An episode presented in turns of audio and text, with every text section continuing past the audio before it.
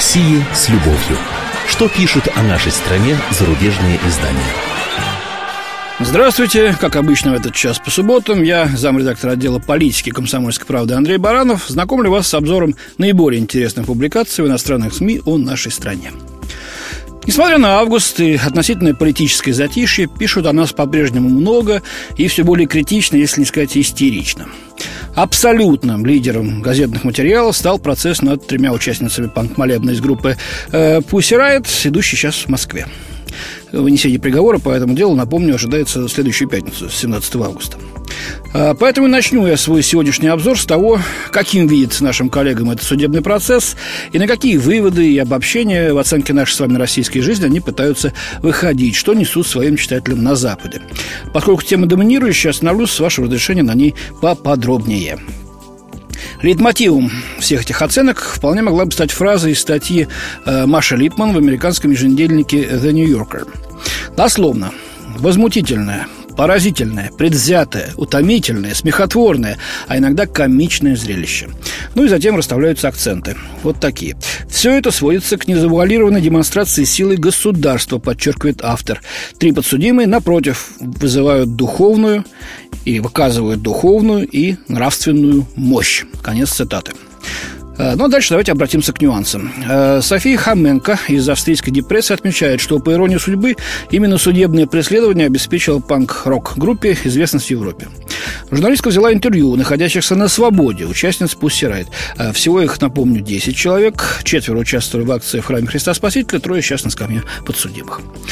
Так вот, акция в храме стала поводом для ареста, поскольку сейчас появился мнимый религиозный контекст, говорят участники группы, отвечавшие на вопросы издания по электронной почте. Страна обвинения использует религию в своих интересах. Русская православная церковь используется как инструмент. Конец цитаты ответов на вопрос. И дальше журналистка пишет, участники пан-группы не сожалеют о выступлении в кафедральном соборе. И тут же в той же самой депрессии австрийской другая публикация за подписью Бургарда Бишофа.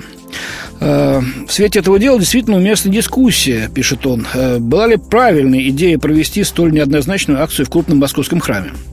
Подобная провокация в соборе Святого Штефана или соборе Святого Петра в Риме, несомненно, вызвала бы волну возмущения в Европе, признает автор. Однако участницы Pussy Riot публично извинились перед верующими, чьи чувства могли быть оскорблены. Так э, как же все-таки, вот две публикации в депрессии австрийской, не жалеют и вины не признают или публично извинились? Вообще-то слова «вина» и «извиняться» одного семантического ряда. Вы уж определитесь, бит-то, э, уважаемое австрийское издание, как трактовать-то самооценку этих э, троих девушек. Вот дальше продолжает Бишев. Три юных участницы панк-группы Pussy Riot в полной мере испытали на себе, что такое близость московского патриархата с Кремлем. Насколько крепки устои русской православной церкви, если трем молодым женщинам в возрасте от 22 до 28 лет удалось поколебать этот вековой фундамент своим коротким панк-молебном?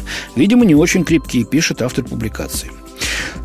Да условия-то не поколебали, а вот оскорбление верующим, да и неверующим тоже, ну, нормальным в нравственном плане людям явно нанесли. Э, тем, которые считают, что храм не место для похабных плясок с задиранием ног, тем более, кстати, у алтарных врат.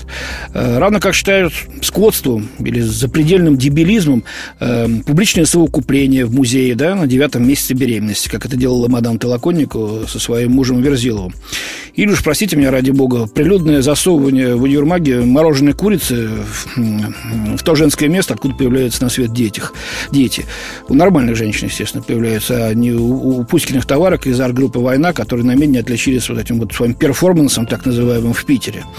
Ну и дальше чего? Ну, ну можно еще художественно нагадить там под Кремлевской стеной, да, или в резиденции патриарха. И что это тоже будет считаться самовыражением и демонстрацией права на свободу творчества? Вот еще пассаж из депрессы. Некоторые особо экзальтированные ревнители веры смотрели выступление девушек перед алтарем храма Христа Спасителя происки дьявола. Получается, в России дьявол является в женском обличии и вязаных масках, устраивает дикие пляски и призывает Богородицу изгнать Путина. Э, но этот же дьявол, иронично замечает автор, неприкрыто указывает на тесную связь между верхушкой церкви и политической верхушки, а также со спецслужбами. Ну, про спецслужбы понятно, куда ж там без ненавистного у КГБ, как не принято писать про Россию без упоминания репрессивных органов. Редактор такого не поймет. А вот насчет связи руководства церкви с политической верхушкой. В Великобритании, например, монарх, ну, королева, королева Елизавета II сейчас, да, является официальным главой англиканской церкви. Вот пришли бы наши оригиналочки или их британские коллеги, если таковые сыщутся, да, в Вестминстерское, скажем, аббатство в Лондоне, лучше в эти дни, пока там Олимпиада идет, чтобы больше внимания привлечь. И спели бы что-нибудь про епископа Кантерберийского и Елизавету. Или в скандинавских странах, где лютеранство – государственная религия с монархом во главе. И граждане, все, подчеркиваю, граждане, обязаны платить религиозный налог на содержание национальной церкви. Я работал с обкором комсомолки в странах Северной Европы, и при всех сверхлиберальных тамошних нравах могу ответственно заявить. Безнаказанным такой поступок, э, что учинили эти наши дурехи в храме Христа Спасителя московском, там не остался бы. Да, 7 лет им не дали бы, конечно, но крупный штраф, кстати, неизвестно, сколько здесь дадут, дадут ли реальный срок или условный. Но крупный штраф там или отсидка на несколько месяцев плюс плюс, самое главное, напрочь испорченная репутация со всеми вытекающими последствиями, это вот было бы гарантировано. Ну, давайте еще несколько цитат на эту тему из других изданий. «Гонение на Пусси Райт – элемент широкой атаки на инакомыслие в России», полагает редактор и издатель американского журнала The Nation Катрина Ванденхювель. Кстати, она супруга известного американского политолога левой ориентации Стивена Коэна, э, суждения которого нередко публикуются у нас в «Комсомольской правде». И все же в связи с эм, делом Пусси Райт надо учесть, что Россия неоднородная. В общем-то, правильно совершенно считает Катрина. Существует как минимум две России. Одна городская, западническая. Ну, так считаешь, западническая, ладно. Светская и современная. Вторая Россия – деревень провинциальных промышленных городов, переживающих трудные времена. Э, и эта Россия считает себя хранительницей традиционных ценностей и религиозных убеждений. В глазах второй России Пусси Райт попирают национальную гордость и религиозность, пишет журналистка. А, вот есть история Софи Кишковский и Дэвид э, Хершенхорн из «Нью-Йорк Таймс». Они, в свою очередь, отмечают, что суд над панрокерами создал площадку для православных протестующих. Вот, например, в среду члены трех российских православных организаций, которым свойственна пламенная смесь национализма и религиозности, подожгли плакаты с изображением группы Пусси Райт и певицы Мадонны, пишут журналисты. А, судебный процесс над участниками Пусси Райт привлек внимание всего мира, так как он ставит вопрос о существовании свободы слова в России. Но также он создал публичную площадку для высказывания в православных церковных кругах жестких, даже фундаменталистских воззрений на религию, а также на более широкую роль церкви в российском обществе, пишут авторы. Адвокаты потерпевших, потерпевшими здесь э, западные журналисты имеют в виду э, тех верующих, которые считают, что их чувства были оскорблены. Так вот, адвокаты потерпевших представляют дело исключительно в категории их религии и пользуются случаем, чтобы защитить церковь от предполагаемых угроз, в том числе от ереси, которая, по их словам, пронизала секулярное общество, особенно круги российской либеральной оппозиции, говорится в статье. Со своей стороны э, подсудимый Надежда Толоконникова сказала в последнем слове «Я знаю, что теперь многие православные нас поддерживают. Собственно, они за нас молятся». Конец цитаты.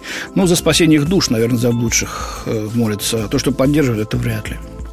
И вот завершение статьи. Хоругвеносцы и их сторонники могут показаться карикатурными персонажами. Внешне они напоминают гибрид группы Grateful Dead с Куклукс-кланом. Но сами они говорят, что борются за выживание России под натиском либерализма изнутри и извне, особенно с Запада. Говорится в статье. Ну вот насчет либерализма. Новость вчерашнего дня. Президент Барак Обама и его республиканский конкурент Митромни, в общем, не сговариваясь, практически одновременно а, призвали допустить принимать э, геев, гомосексуалистов, куда бы вы думали? В отряды бойскаутов между прочим. То есть детские отряды. Там три категории возрастных от 8,5 до 19 лет. Ну и что это? Это не растление? Или мы, может, что-то не понимаем здесь, остались совсем?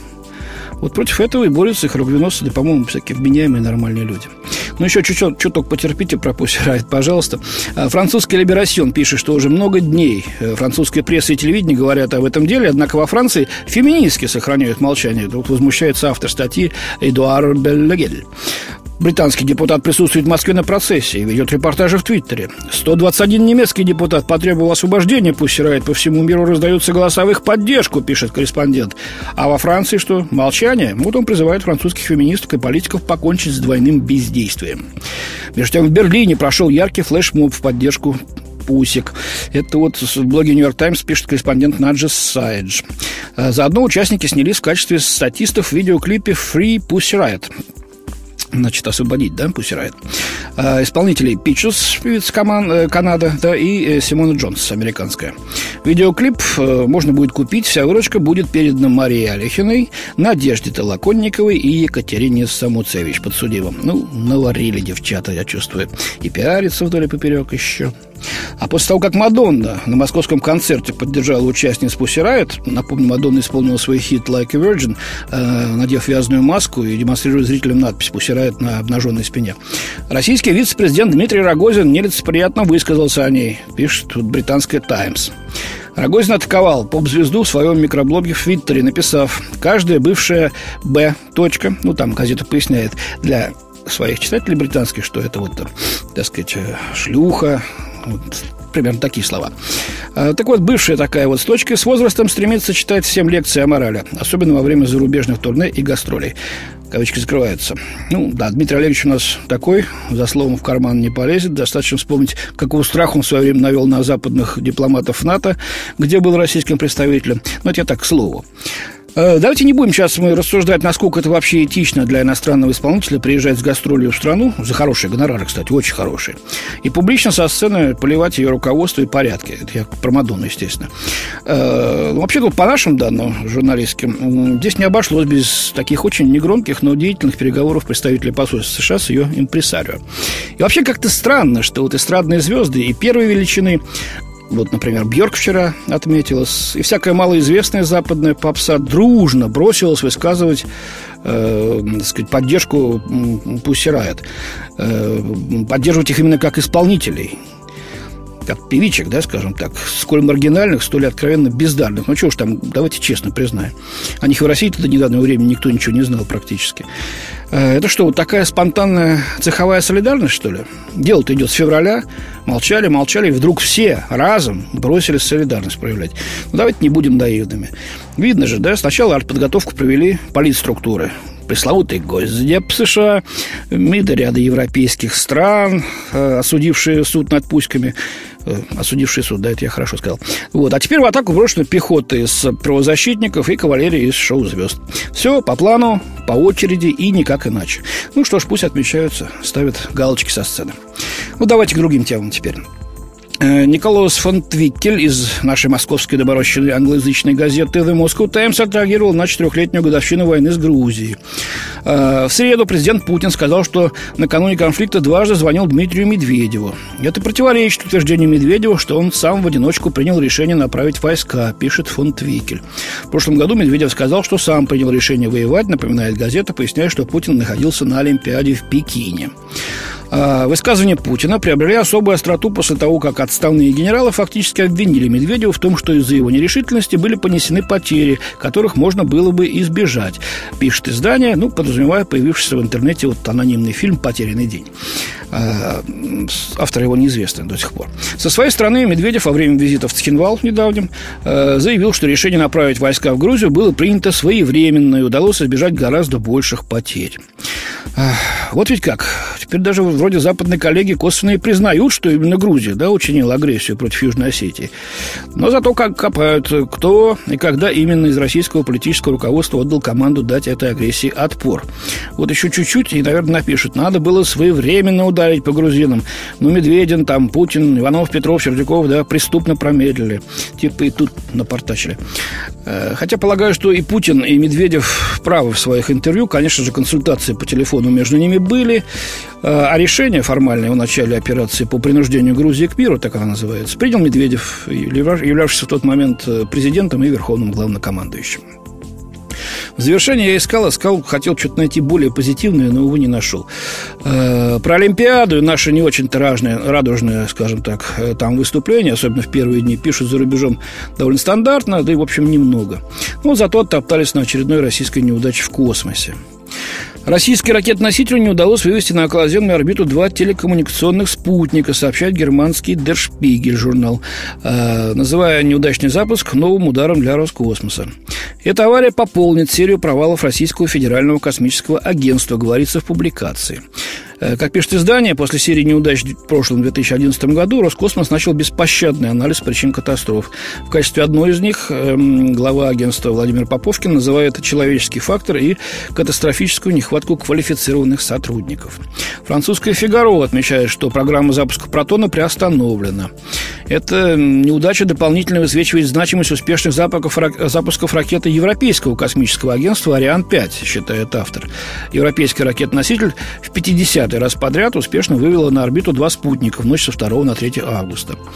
А, «Ариан-5» очень хороший ракетоноситель, с ее уровнем сейчас никто не может сравниться. И вот автор замечает, что «Протон» постигает неудачу в среднем один раз в год. И вердикт, вердикт э, таков, суровый. Российская космическая промышленность больше не конкурентоспособна. Она опирается на устаревшее оборудование и стареющих сотрудников, а также на старые стандарты производства, пишет Фигаро. Ясно, что теперь, прежде чем подписать контракт на использование протона, клиенты дважды подумают, говорится в статье. Вот так-то. Ну что ж, э, давайте пожелаем нашим специалистам поскорее, в общем-то, разобраться в этих неудачах и что-то предпринимать а, с тем, чтобы с этим кончать. То, что страдает и престиж страны, ну и, собственно, мы можем потерять большие деньги. У меня на сегодня все. До свидания. Хороших вам всем выходных. В студии был сам редактор отдела политики «Комсомольской правды» Андрей Баранов. О России с любовью. Что пишут о нашей стране зарубежные издания?